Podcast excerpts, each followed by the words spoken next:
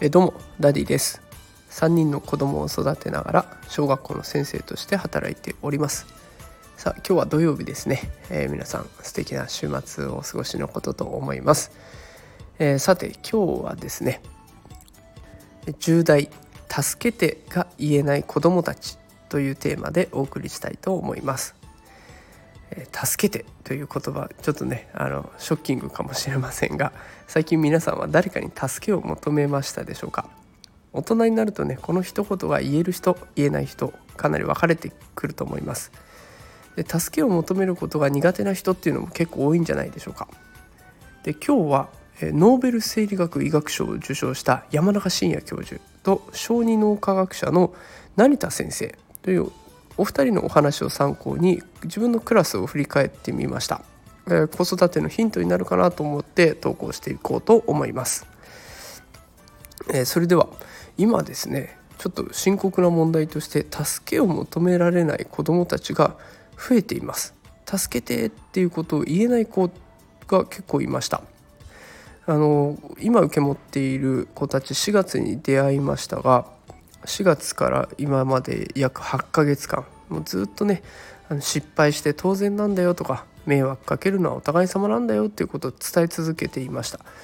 でようやくねあクラスほとんどの子がもう分かんなかったら分かんないっていうし困ってたら助けてっていうことを自然とできるようになってきました。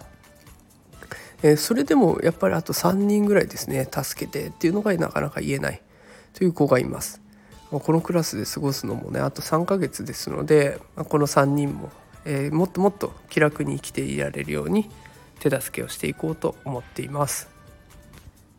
でここからはですねなんでこう助けを求められないのかなっていうところを考えてみました。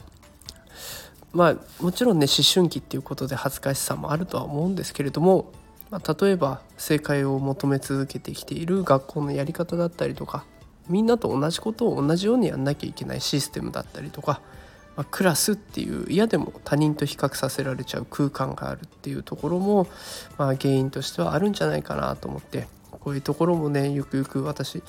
どこまでできるか分かりませんが変えていけたらなとも思っています。さあ今日は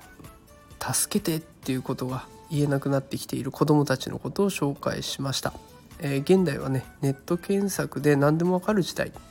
まあ、だからこそ「助けて」っていうのを言いづらくなった時代なのかなとも思います。ね、よく「ググれカス」とか言われちゃいますけど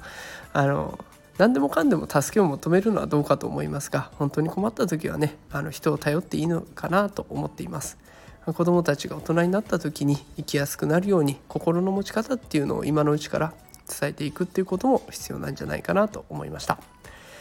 えー、さあ今日はこういった内容でお送りしましたが毎日ね育児とか教育情報を発信していますのでスタンド FM だけじゃなくてノートとか Twitter もぜひご覧ください。ノートの方ではこの放送の台本無料で公開しておりますのでそちらもよろしければ見てみてください。またスタンド FM ではレターも募集しておりますので担任の先生には聞けないあんなことこんなこと気軽に聞いてみてください、えー、全力で勉強してお答えしたいと思います。